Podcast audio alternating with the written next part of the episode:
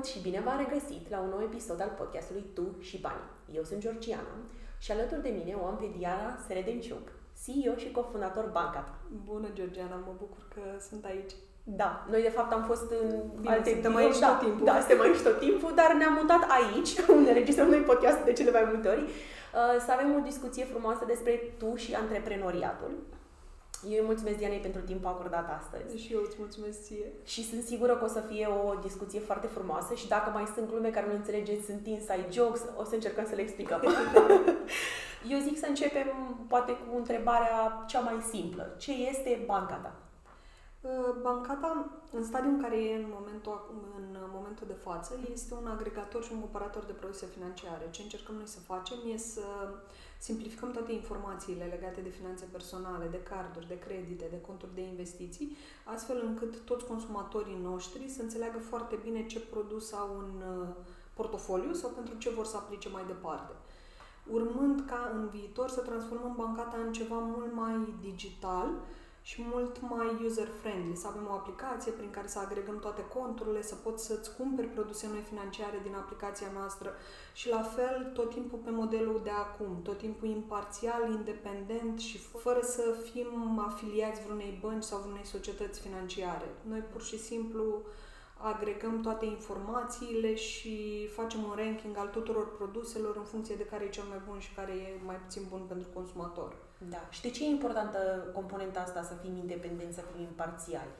Pentru că, ca și consumator, tu ai tendința să te duci la bancă acolo unde ai contul de obicei și să spui, ok, uite, mai am nevoie de un credit. Uh-huh. Dar s-ar putea ca la momentul respectiv o altă bancă să aibă o ofertă mult mai bună, iar banca cu care lucrezi tu să nu poată să ți-o dea din diferite motive.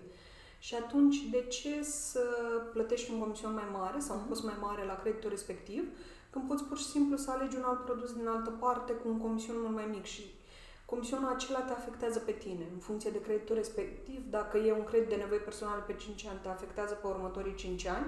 Dacă e un mortgage, atunci te afectează pe 10 ani sau 30 de ani sau De unde a venit ideea de banca ta? Ideea nu a fost a noastră, evident. Eu în 2015 am plecat în Singapore, unde am făcut același business. Era, în Singapore era tot un startup, dar ca și societate ea deja activa în toată Asia de Sud-Est și avea branch-uri peste tot în toate țările respective și în momentul în care am deschis în Singapore, noi deja aveam toate informațiile și știam tot ce funcționează foarte bine și ce nu funcționează la fel de bine din celelalte țări care, care erau deja active. Și atunci când m-am întors în România, mi-am dat seama că, spre exemplu, când am plecat în 2015, fiecare bancă avea un card, un credit, un uh, credit de nevoi personale. Acum fiecare bancă are trei mortgages, ai uh, mortgage verde, ai prima casă, ai uh, două tipuri de mortgage-uri normale, ai refinanțare care are costuri separate, ai câte 3, 4, 5 carduri de credit la fiecare bancă și atunci pentru români devine din ce în ce mai dificil să-și găsească produsul care le se potrivește lor. Da, diversitatea câteodată este apăsătoare și face alegerea mult mai grea. Mai ales când tu ai de ales un produs în care to- toți termenii sunt foarte nișați și foarte specifici industriei. Uh-huh. Nu e, e ca la medic. Vine și îți spune ceva, un diagnostic pe care tu nu îl înțelegi dacă nu-l cauți pe Google. Sau dacă nu ai un asistent acolo care să-ți traducă ce a zis medicul. La fel suntem și noi. Suntem asistenta aia pentru consumatori care vorbim pe înțelesul consumatorului și îi explicăm exact ce înseamnă și cum funcționează. Ce v-a făcut să începeți banca ta în 2021, în mijlocul unei pandemii globale? Știm toată povestea. Uh, Paradoxal, noi am început să strângem bazele de date și Mhm. să agregăm toate produsele din 2020. Ok. Doar că e un proces de lungă durată, eram amândoi angajați în alte companii la momentul respectiv și făceam asta după programul de lucru și atunci ne-a luat un pic, iar când a venit pandemia în 2021, cel puțin după primele luni, am realizat că e și mai necesar ceea ce facem noi, pentru că băncile se digitalizează, Uh-huh. nu mai poți să mergi în sucursale decât cu programare sau chiar deloc. Nu mai poți să vorbești cu aremul tău pentru că muncește de acasă două săptămâni cu o săptămână de la birou Uh-huh. sau cum au fost în funcție de fiecare bancă în parte. Și atunci am realizat că e cu atât mai necesar să ai toate informațiile astea online ca cineva să le poată vizualiza și să poată să ia o decizie înainte să programeze 3, 4, 5 sucursale la care să meargă. Da. Deci, într-un fel, pandemia banca ta, a ajutat banca ta să, um, nu știu cum să spun, poate să fie îmbrățișată mai repede de consumatori. Cu, cu siguranță și în același timp ne-a și accelerat pe noi, că poate ne-ar fi luat mai mult timp având în vedere că o făceam după programul de muncă. Luam lucrurile încet și încercam să verificăm și foarte bine, așa în loc să facem, nu știu, 3 ore în fiecare zi, lucram la banca ta câte 7-8 ore după programul de muncă în fiecare zi. Da. Banca ta este un fintech. Fintech, dacă ești în industrie, cred că l-am auzit termenul de zeci de ori. Ehm, dar pentru cei care nu sunt, sunt niște concepții greșite față de fintech-uri că sunt aici să nu mai fie băncile, că le vor înlocui. Care crezi că este o concepție greșită legată de fintech-uri? Fix asta ce ai zis tu. Lumea crede că fintech-ul vine să înlocuiască ceva existent. Noi nu credem asta și nici nu facem asta la Bancata. Ok, fintech vine din financial technology. Dar noi ce încercăm să facem este să adăugăm la ecosistemul ăsta și să-l facem mult mai accesibil către consumatori. Eu cred cu tărie că băncile în continuare o să, deschi- o să existe și nu o să dispară de pe piață oricât de multe fintech-uri ar apărea, uh-huh. dar ei o să rămână ca un producător de produse. Uh-huh. În schimb, user journey și modul în care consumatorul interacționează cu produsul respectiv o să fie probabil printr-o platformă mult mai prietenoasă, care îți oferă mult mai multe lucruri și nu doar, doar zona bancară, adică într-un uh, agregator sau într-un comparator poți să adaugi și servicii de telefonie mobilă și servicii de cablu. Poți să compare absolut tot ce e pe piață și ține de bugetul personal a unei familii. Poate ajută și componenta asta de, um, cum să zic, de interfață, adică să fie lucrurile cât mai simple. Mi se pare că oamenii nu mai caută lucruri complicate, mm, cu siguranță. E un studiu recent pe care l-am citit, făcut în Statele Unite, uh-huh pe un eșantion de, nu știu, vreo 100 de mii de millennials, în care 70% au zis că ar prefera să, mer- să meargă la dentist decât să meargă la o bancă. Oh, wow! exact. Și știm că la dentist nu este cea mai dorită vizită de majoritatea. Și atunci, probabil lucrurile astea se întâmplă peste tot în lume, doar că ei au făcut studiul respectiv cu cât ai un uh, flux mult mai ușor și un produs mult mai ușor de folosit de consumatori și pe care să-l înțeleagă, evident cu atât o să aibă mai mult tendința să meargă în direcția aia și să folosească mai departe. E ca la booking. Foarte puțin decât dacă știi tu că ai fost la un anumit hotel, ți-a plăcut foarte mult și te duci în continuare pe site-ul hotelului să bucuiești. Dar altfel ți-e mult mai ușor să intri pe Booking, să vezi după unde i-am plasat hotelul respectiv, după preț, după ce review-uri are și să-ți alegi cea mai bună variantă. Da, și lumea nu mai are timp să stea să caute toate lucrurile astea. Cu siguranță și timpul e, o, e un factor foarte important. Da. Momentan pe platformă sunt uh, credite de nevoi personale și ipotecare, carduri de credit, conturi digitale și conturile de investiții. Care este verticala cea mai utilizată momentan uh, de utilizatorii în banca ta și care crezi tu care are șansele cele mai mari de creștere în viitorul apropiat? Având în vedere și contextul economic de acum, Verticala cea mai populară e cea de credite de nevoi personale, pentru că adresează o nevoie pe care un consumator o are. Uh-huh. Și atunci e o nevoie foarte stringentă. Dar eu cred că există un potențial foarte mare pentru conturile de investiții, pentru că România devine din ce în ce mai educată financiar. E un subiect care se discută și la masă, când ești cu familia. Nu e cum era înainte, în care era un subiect tabu în familie și nimeni nu vorbea despre el. Și atunci oamenii, educându-se, își dau seama că au nevoie de mai multe soluții financiare decât au în momentul ăsta. Și am văzut de când am deschis, noi inițial, spre exemplu, când am lansat Bancata, cu conturile de investiții nu era un plan. Okay. Cu toate că noi deja suntem investitori și eu și Andrei din 2007, tot timpul am avut un portofoliu, asta a fost și meseria noastră până acum am considerat că poate România nu e neapărat pregătită, dar în 2021, când piețele au fluctuat foarte tare și au căzut la începutul anului și după aia și au revenit foarte repede, am început să primim din ce în ce mai multe întrebări de la prieteni, de la consumatori, de la societăți de investiții financiare, de ce nu adăugăm și conturile de investiții. Și atunci am decis că e un moment oportun să facem asta și am văzut o creștere considerabilă în direcția asta. Da, asta este vertica despre care mă întreabă cel mai mult și prietenii mei. Uh, în ce se, unde pot să încep eu să investesc? Ce platformă pot să folosesc uh, să încep uh, journey-ul meu de investiții? Da, și e foarte important să... Pentru că nu toate platformele sunt la fel. Da. Și ele diferă în funcție de piețele la care vrei să ai acces, de ce tip de investitori ești, dacă ești mai conservator, dacă ești mai agresiv, dacă ai experiență, dacă nu ai experiență. Și atunci ce am făcut noi? Am încercat să luăm toate dimensiunile astea unei platforme de tranzacționare și să încercăm să găsim platforma care se potrivește cel mai bine clientului nostru. Adică dacă tu ești începător, noi o să-ți recomandăm o platformă mai bună pentru un începător cu care să începi cu sume mai mici și ulterior poate să-ți creezi un portofoliu mai mare și să treci la o platformă mai avansată. Pentru că există platforme în care, sincer, trebuie să fii trader ca să poți să le folosești. Uh-huh. Adică și noi ne prindem urechile din când în când, cu toate că noi avem conturi la absolut toate platformele care, să nu zic chiar toate, dar undeva pe la 80% din platformele active din România avem conturi cu siguranță la toate cele pe care le listăm pe, pe bancada. Uh-huh și le-am testat și le-am verificat și știm exact care sunt plusurile și minusurile fiecăreia. Știind ce știi acum, după aproape 2 ani de startup, um, care sunt lucrurile pe care le-ai face la fel și ce ai face altfel? Sincer, e foarte greu. Mi-e foarte greu să răspund la asta pentru că eu am plecat cu o idee de la început.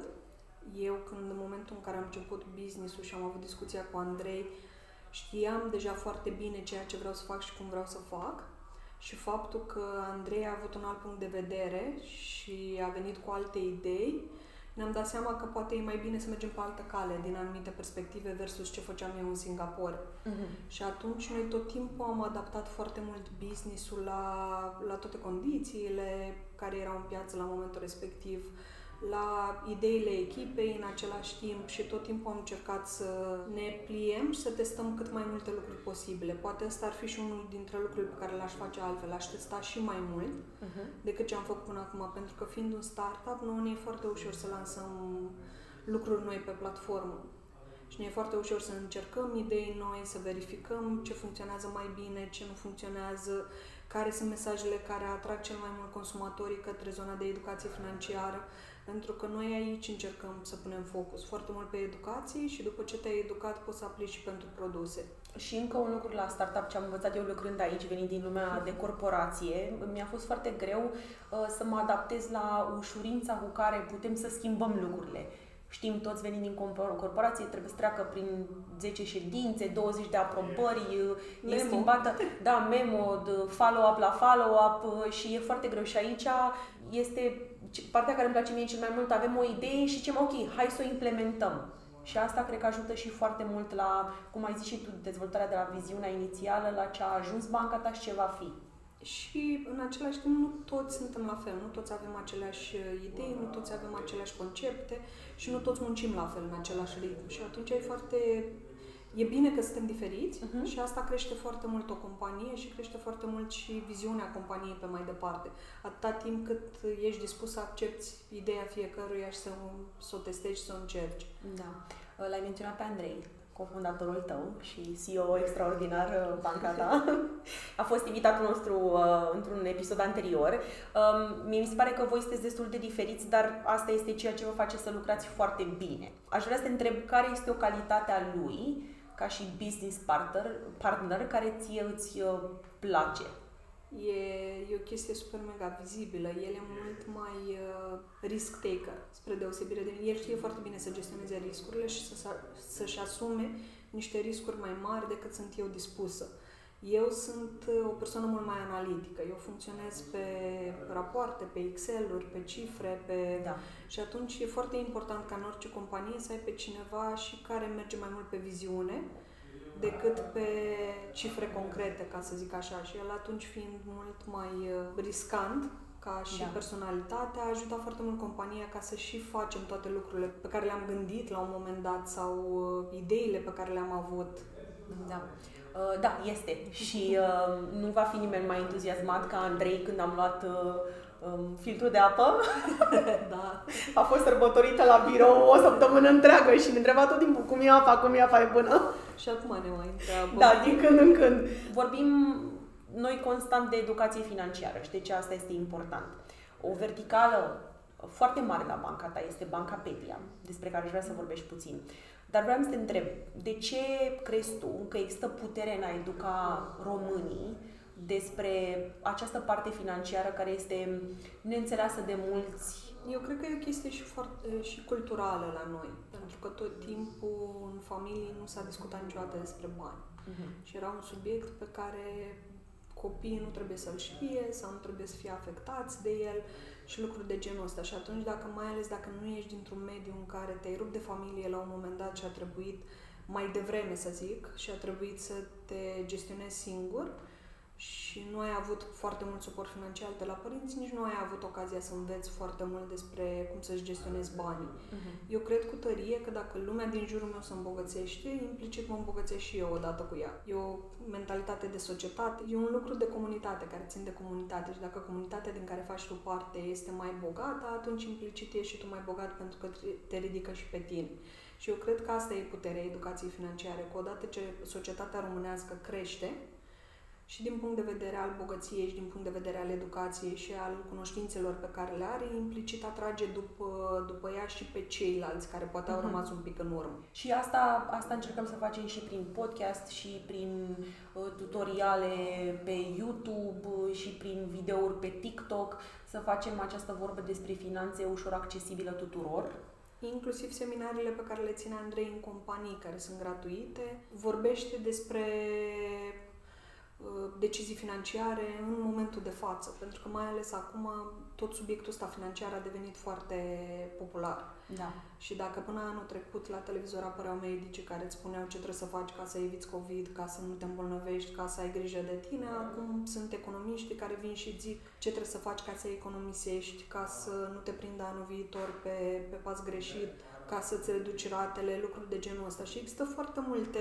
tooluri prin care poți să faci asta. Adică există tooluri prin care poți să-ți reduci ratele la bancă, există tooluri prin care ai putea să-ți plătești cardul de credit în cazul în care ai consumat foarte mult de pe el și să nu mai plătești dobândă.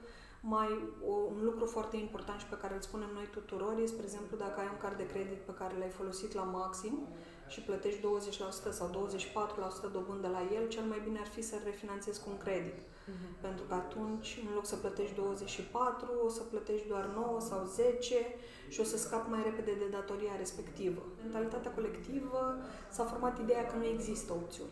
Ok. Și atunci tu mergi pe principiu că nu există opțiune. Am fost la un târg de imobiliare acum ceva luni, în care veneau la noi oameni și ziceau, e adevărat că există credit ipotecar cu 6,5% dobândă? Și noi spuneam, da, și mai e și fix în primii trei ani, adică chiar există chestia asta și nu e cu mult diferită față de dobânda pe care o aveai la începutul anului. Da. Pentru că peste tot ți se zice că au crescut foarte mult dobânzile și au crescut. Da.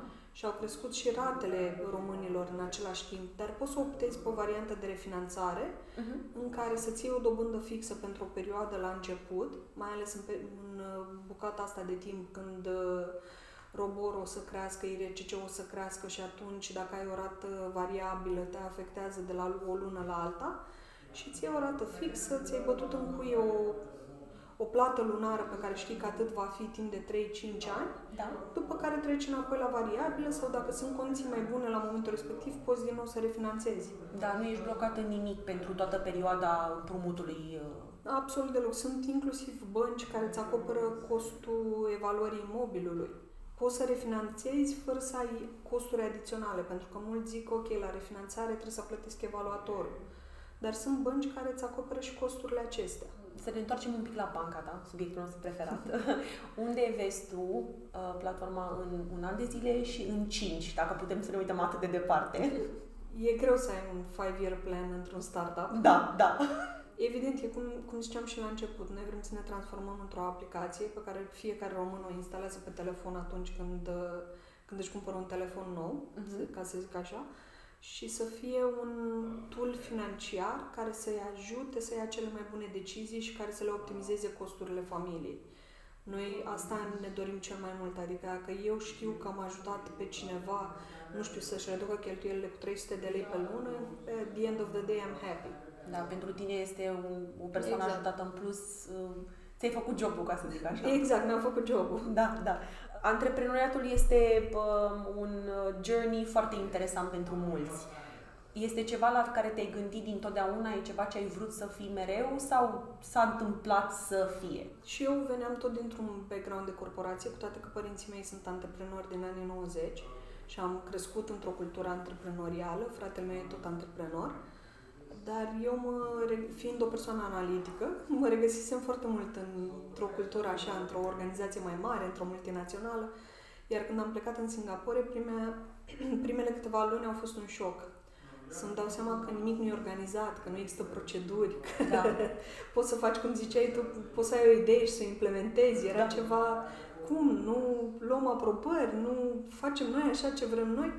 După care m-am întors în România, din nou în uh, multinațională, uh-huh și mi-am dat seama că nu mă mai regăsesc și că vreau să mă întorc la zona de antreprenoriat. Și aveam și toată experiența necesară, deja era un business pe care îl cunoșteam foarte bine și mi se părea că și nevoia în piață există. Și atunci a fost un mix între mai multe lucruri care s-au potrivit perfect. Plus și Andrei care tot timpul zicea, da, hai să facem, e o idee minunată, e super bine, e... Mi se pare că a fost o întâlnire a nevoii din piață, a unei idei bune, a unei echipe puse împreună, um, să aducă soluții care cred eu că sunt necesare.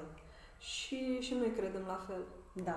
Măi, putem și noi să ne laudăm, că e podcastul nostru. Dacă noi ne laudăm, exact. cine să ne laude? Marketingul expensiv, dar, uh, dar promovarea organică și de sine este cea mai bună.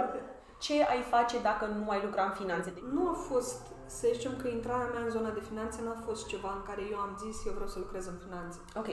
Părinții mei vreau să mă duc spre medicină. Știam că nu vreau să fac medicină, uh-huh. că nu, nu e ceva la, cu care m-aș regăsi, la care m-aș potrivi și mi se pare un domeniu în care ori trebuie să fii foarte, foarte bun, uh-huh. ori nu-l faci deloc. Nu știu da. de ce. Da, da. Ehm, la momentul respectiv, când aveam de ales la ce facultate o să urmez, vreau arhitectură, dar interesându-mă un pic mai mult, mi-am dat seama că nu e chiar atât de simplu pe cât cred eu și absolut toți prietenii mei, eu sunt din Suceava și absolut toți prietenii mei din Suceava care vreau la arhitectură sau care intraseră deja la arhitectură, veneau și făceau meditație cu un profesor de la arhitectură de două ori pe săptămână la București și atunci mi-am dat seama că nu am cum să fac asta și nici n-am mai încercat și mi s-a părut ASE la momentul respectiv cea mai ușoară variantă. Vroiam să mă duc pe zona de ecologie și economia mediului și asta am și făcut iar în anul 2 de facultate a venit o oportunitate să mă angajez într-o casă de brokeraj. Uh-huh. Și mi-a plăcut atât de mult ceea ce am văzut acolo și zona de investiții și de burse și informațiile pe care le aflam și mă simțeam așa ca în Wolf of Wall Street, da. încât mi-am dat seama că asta vreau să fac. Și am migrat mai departe către zona bancară, de private banking, parcursul a fost tot pe zona de investiții până la capăt. Noi două am mai avut discuția aceasta de multe ori în timp ce mâncam prânzul, în timp ce mai făceam o pauză, mai la o plimbare. Uh, cât de greu este să fii femeie antreprenor și mai ales în lumea de startup și ce challenge-uri ai tu? Sincer, prin faptul că sunt femeie, nu m-am simțit niciodată într-un alt fel decât dacă aș fi fost bărbat. Până okay. acum, cel puțin, de când am început journey-ul ăsta cu bancata. Eu cred că ca să fii antreprenor și ca să ai un startup e greu în sine. Ok. Adică, indiferent de sex, o să fie greu. Mai ales la început, până te pui pe picioare și până ai un produs viabil pe care un consumator chiar să-l folosească. Cum ziceam și, și adineauri, e, în general, într-un startup lucrurile se mișcă foarte repede și e important să fii flexibil și să te adaptezi tot timpul cerințelor consumatorilor. Și lucrurile se mișcă mult mai repede decât într-o multinațională sau într-o companie mare dar nu m-am simțit până acum niciodată neîndreptățită prin faptul că sunt femeie în industrie, adică nici cu voi colegii, nici cu investitorii noștri, nici cu partenerii pe care îi avem, adică tot timpul a fost o discuție deschisă, tot timpul lucrurile au fost foarte ok. Eu cred foarte mult în meritocrație. Okay. Și atâta timp cât tu meriți să fii acolo și meriți să deții poziția respectivă, then it's yours. Da. Indiferent de toate celelalte... sex, etc. Da, ceea ce este fantastic, adică faptul că am ajuns aici și că putem să, uh, să fie pe meritocrație și că asta e genul de companie care tu lucrezi să fie banca ta, mi se pare deja un step in the right direction. E, eu cred că e o direcție în care toți merg. Nu suntem noi mai speciali sau mai...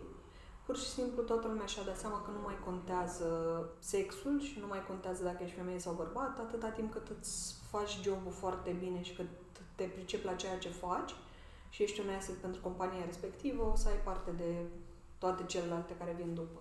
Da. Um, în jurul nostru se vorbește constant de investiții. Uh, toată lumea vorbește despre ce investim, în ce ar trebui să investim.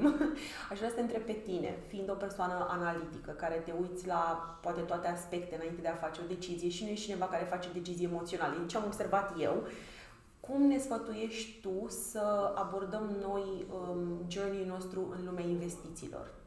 Depinde foarte mult și de contextul economic, adică ceea ce se întâmplă acum nu e același lucru cu ce se întâmpla anul trecut. Dacă anul trecut pe vremea asta era ok să plasezi o sumă mai mare instant într-o acțiune pentru că piețele creșteau, acum, spre exemplu, nu mai e chiar așa. Acum piețele sunt mult mai volatile decât erau în trecut și atunci recomandarea ar fi, chiar dacă ai, să zicem, 10.000 de euro pe care vrei să investești, să-i uh, plasezi treptat. Uh-huh. Să pui 300 de euro acum, 300 de euro luna viitoare, 300 de euro cealaltă lună și în felul ăsta îți faci un cost mediu ponderat și profiți de volatilitatea din piață decât să-ți asumi riscul să pui toți banii deodată și piețele să scadă ulterior. Când alegi o companie în care să investești, cum hotărăști să alegi acea companie? În primul rând mă uit, cum ziceam, la contextul economic și mă uit uh, foarte atent la ce se întâmplă pe piețele financiare dar asta e și un defect profesional, ca să zic așa, pentru că am făcut lucrul ăsta dintotdeauna și am făcut-o pentru clienții mei și inevitabil acum o fac și pentru mine. Dar pentru cineva care nu are timp să, și nu are cunoștințele necesare să studieze piețele, e o tehnică cât se poate de simplă. Dacă ești utilizator de Apple, spre exemplu, și mm-hmm. pentru că aici vedem uh, rivalitatea cea mai mare între Android și iOS, uh, și dacă ești utilizator de Apple și tot timpul îți cumperi cel mai nou telefon care apare pe piață și e un produs de care ești îndrăgostit, de ce n-ai investit și în companie? Da. Pentru că sunt foarte mulți alții ca tine, nu ești tu singurul. Și atunci compania tot timpul o să crească pe toți utilizatorii fericiți pe care îi are, că până la urmă orice companie asta își dorește de fapt. Să aibă utilizatori fericiți care să folosească în continuare produsul. Dacă, spre exemplu, ne plângem că prețul motorinei a crescut foarte mult la pompă, de ce nu investim în companiile care distribuie sau care produc uh, petrol și gaze? Okay. Pentru că în felul ăsta mai beneficiezi și tu de creșterile astea la pompă și nu doar le simți în, uh, în costuri. Ce industrii crezi tu că sunt de interes în următorii câțiva ani? E foarte greu să vii cu o predicție în următorii câțiva ani. În următoarele șase luni, hai să zicem așa. Pentru că contextul economic se schimbă foarte mult. Adică, cum am văzut, am ieșit din pandemie, am intrat în război. Da. De fapt, nici nu cred că am ieșit neapărat din pandemie, ci pur și simplu focusul s-a schimbat către, okay. către război și atunci tot ce știam înainte a devenit un pic mai dificil. Pre-pandemie, în care lucrurile mergeau bine, brusc în pandemie am început să avem uh, probleme cu supply chains și cu livrările de produse. Mm-hmm. Acum, fiindcă Ucraina era principalul producător de și distribuitor de cereale, există o problemă reală pentru cei care importau din Ucraina. Nu neapărat doar cereale, că ei produc foarte multe alte lucruri. Și atunci sunt foarte multe aspecte care influențează economia și care influențează investițiile. Anul trecut erau la putere companiile de tehnologie Uh-huh. Anul acesta nu mai e așa, adică anul acesta s-a, focusul a revenit pe economia veche. Petrol și gaze, materiale prime, materii prime. Bănci, din, în continuare, sunt un domeniu foarte, foarte bun în care se investește în perioada asta. Iar dacă ești în uh, dubii, prețul pentru o geantă lui Vuitton a scăzut niciodată. Deci poți oricând să mergi către acțiunile VMH da, da, întotdeauna o investiție bună. exact. Um, aș vrea să trecem un pic către, să discutăm despre o pasiune a ta, și anume a călătorii. Um, e ceva ce avem în comun, dar tu ai călătorit mult mai mult decât mine. Care este o lecție învățată în timpul călătoriilor tale în jurul lumii, ca să zic așa, care poți și ai aplicat-o în startup-ul tău? Faptul că suntem diferiți, că gândim diferit, că avem concepte diferite, că avem, uh, ne raportăm la, la lucruri diferite mm-hmm. în mhm. viață, poate să fie un lucru bun. Adică nu, nu e neapărat într-o cultură organizațională nu trebuie neapărat ca toată lumea să fie la fel uh-huh. și toată lumea să meargă în aceeași direcție. Tot ceea ce diferențiază pe unii față de ceilalți poate să fie un avantaj atâta timp cât știi să-l folosești cum trebuie. Destinația preferată? Foarte Până greu. acum? Foarte greu. Aș zice Bali. A fost uh, o destinație vizitată când uh, locuiai în Singapore? Da, prima oară am fost în Bali când, uh, când eram în Singapore. Aveam, nu știu de ce, aveam tot timpul impresia că e o destinație scumpă. Mhm. Și tot timpul mi se părea că, ok, decât să mă duc în Bali unde e scump, mai bine mă duc în Thailanda sau lucruri de genul ăsta. Și la un moment dat au venit niște prieteni din uh, România în vizită și căutam să mergem undeva împreună pentru patru zile, un weekend prelungit. Iar Thailanda era foarte scumpă și am găsit bilete de avion mult mai ieftine pentru Bali și am zis ok, era unde ăsta bine, fie Bali. Da. Și ne-am dat seama că buget foarte ok, Da? A fost o, au fost patru zile senzaționale și de atunci am fost de multe alte ori. Da, adică deci de fiecare dată când venea cineva la mine, mergeam în Bali. Da, da, spune, nu trebuie să mă hotărâți exact. Exact. unde mergem, vă spun eu. Apropo asta cu hai bine Bali, eram uh, cu uh, mama și cu sora în Paris și am luat o, da, un vapor să ne plimbăm pe uh, râu, să vedem Paris, nu știu ce. Și eram cu spate, era seară și eram cu spatele la turnul Eiffel. Și nu mai plecam, nu mai plecam și zic, "Ah, Doamne, nu mai plecăm și la turnul ăsta fel, cât să mă mai uit? Și dintr-o dată s-au aprins luminițele și zic, a, ok, bine, înțeleg acum. Îmi dau seama ce zice lumea de acest sparkle și acest farmec al Parisului.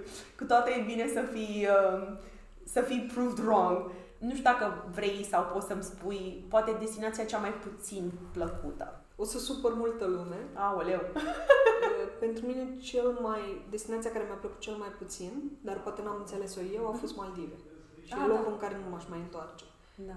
Bine, mie îmi plac uh, foarte mult destinațiile astea de vară, de ape cristaline, de... și atunci foarte multe dintre concediile mele s-au concentrat în zonele astea. Mai ales că în momentul în care eram în România, încă nu mă mutasem în Singapore, aveam un principiu că Europa o să o văd la pensie. Da. Pentru că oricum sunt aici și o să am timp și, și atunci ar fi de preferat ca la o vârstă mai tânără Da? să fac zborurile astea foarte lungi Ah, da. pentru că rezist pe ele, urmând ca ulterior să, să mă învârt în astea 2, 3, 4, 5 ore din jur. Da. Ah, da, dar Iar asta când, așa e, da. când m-am mutat în Asia, când m-am mutat în Singapore, mi-am dat seama că eu n-am văzut Europa. și că fusesem doar în câteva locuri și toată lumea îmi povestea, mamă, ce mișto e în Copenhaga, ce am văzut eu acolo, ce... Nu fusesem în Italia niciodată în momentul în care m-am mutat. Pentru că Italia mi se părea cea mai apropiată chestie posibilă și că there's gonna be time. Da. Foarte interesant. Și eu uh, zic că a, să le vizitez pe astea aproape, dar ai dreptate cu travel cel puțin observ cu cât trece timpul, mi este din ce în ce mai greu să rezist la drumuri lungi, la avioane de 10 plus ore. Nu e simplu, Da. Dar există metode prin care, adică și tu știi foarte bine că, mai ales când trebuia să vii în țară, că era un red eye care Da. there's always a hack ca să poți să te simți bine când te întorci, adică e, depinde cum ești, dacă mergi în același sens cu fu- fus orar sau în sens diferit. Dar e important ca în momentul în care ajungi la destinație să tratezi destinația ca punctul zero. Dacă, spre exemplu, ai ajuns la 10 dimineața și tu nu ai dormit deloc pe avion, trebuie să tragi de tine până seara și să începi de seara mai departe. Și la fel contează foarte mult ca organismul tău să se adapteze, contează alimentația. Chiar dacă ai mâncat, nu știu, lunch în avion, în momentul în care aterizezi și e breakfast, breakfast time, tu trebuie să mănânci breakfast și să iei din nou lunch și mai departe, pentru că așa organismul tău știe să își reia bioritmul. Ceea ce nu știți voi este că noi încercăm să o convingem pe Diana mereu să uh, vorbim mai mult despre toate hackurile pe care le știe ea, despre călătorit și viață și platforme online și mă bucur că ne-a împărtășit unul dintre ele astăzi. Aș vrea să te întreb o ultimă întrebare înainte să terminăm episodul. Uh, unde îți dorești să ajungi? Uh, care este destinația, visul vieții tale, ca să zic așa, și încă nu ai ajuns? Uh, Sunt mai multe, evident. Ok. Doresc foarte mult în Japonia. Ok. Încă n-am ajuns și n-am, uh, n-am reușit să ajung nici cât, uh, cât am stat în Asia. Doresc foarte mult în Hawaii. Doresc și în Rusia, dar Da. având în vedere contextul actual. Da.